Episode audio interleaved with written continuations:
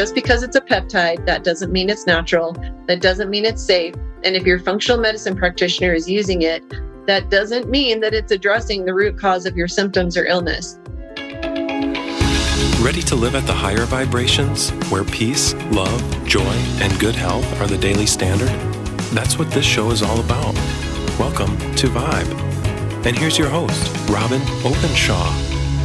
Peptides, all the rage. Are they safe? Hey, I'm Robyn Openshaw. I'm the Green Smoothie Girl online. And recently, peptides have become very popular. They're sold by health coaches and functional medicine practitioners did you know, though, that peptides are also the main ingredient in many pharmaceutical drugs? When people constantly ask me about pep- peptides lately, I think they assume that because peptides are chains of amino acids and because peptides occur in nature, that they must then be natural and therefore harmless. In fact, the whole concept of peptides is so popular that they're currently one of the most common categories of questions I'm getting. And I even noticed that the shampoo my stylist recommended to me because I wanted one that is free of sodium lauryl sulfate and free of parabens, has peptide right in the title because the concept is so trending. However, once a peptide is altered, it can be patented, and then it becomes a potentially billion dollar product once the drug maker runs the regulatory gauntlet. And even the supplement peptides have side effects, some of them significant.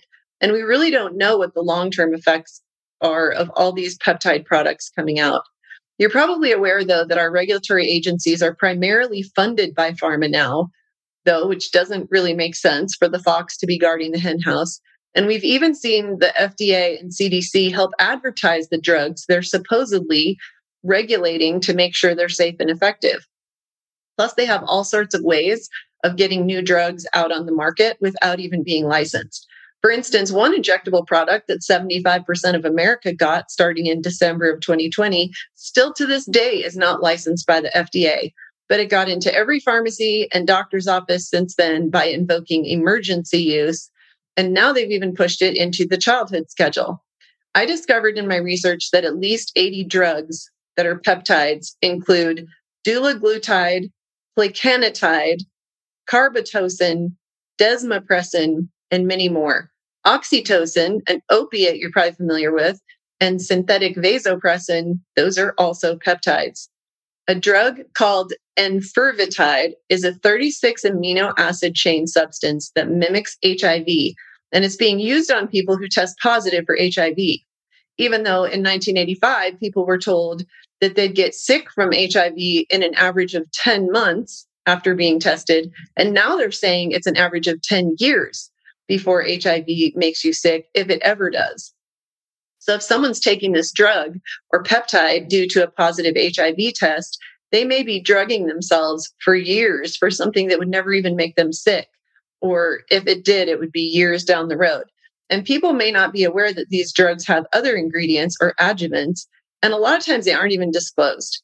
So you can't even really be sure about the toxicity level of the drug nor are most of them in long term clinical trials. So we can't be sure what the side effects will be past the few weeks or months that patients in a drug trial may be followed. Insulin is a peptide. It was first isolated in 1921, and after it was discovered and isolated, uh, for about 90 years, people were mostly taking an animal derived insulin, which is more bioidentical to what the human body produces. But now, this more natural substance has been mostly replaced by recombinant insulin, which is a synthetic product. Ziconotide is a peptide well known to be neurotoxic, which means that it damages the nervous system, but it is derived from the venom of a cone snail and it is used to treat severe chronic pain. And I guess you just have to live with the damage to your neurological system as a trade off for hopefully less pain. Natural and modified peptides are in supplements and drugs. And in fact, the distinction between drugs and supplements is becoming a very blurry line. In fact, to go sideways for a second, I consider vitamin D to be a pharmaceutical drug. It's a corticosteroid, not a vitamin at all. But most of the users of vitamin D believe themselves to be taking a natural supplement that's the same thing that they could get from the sun, when that is in fact not true. If you're interested in that topic, I'll be happy to share a link on what vitamin D really is and why you might feel better faster when you're sick if you take large doses of it, but it is actually not benefiting your immune system at all. and it is robbing your bones of calcium. It is not building bone like you've been told. And by the way, I don't think that it's that your practitioner is lying to you. It's that your practitioner doesn't know. I personally have tried three different times to talk to my own hormone practitioner about it, and she just doesn't want to know, which is strange since she sometimes comes to me for advice about one of her patients when she thinks I know more about a topic than she does. But my guess is that she's just making such good money on selling vitamin D to her patients that she just doesn't want to learn about it. So, my research shows that at least 170 peptide drugs are in development right now. And my main concern is that unregulated peptides are being used by functional medicine practitioners. They do have side effects, some of them are severe. And I have to wonder if allopathic medicine is letting functional medicine create the demand and awareness before they alter the peptide and patent it and regulate it and make billions of dollars on it. So I mainly hope that you realize that just because it's a peptide, that doesn't mean it's natural. That doesn't mean it's safe.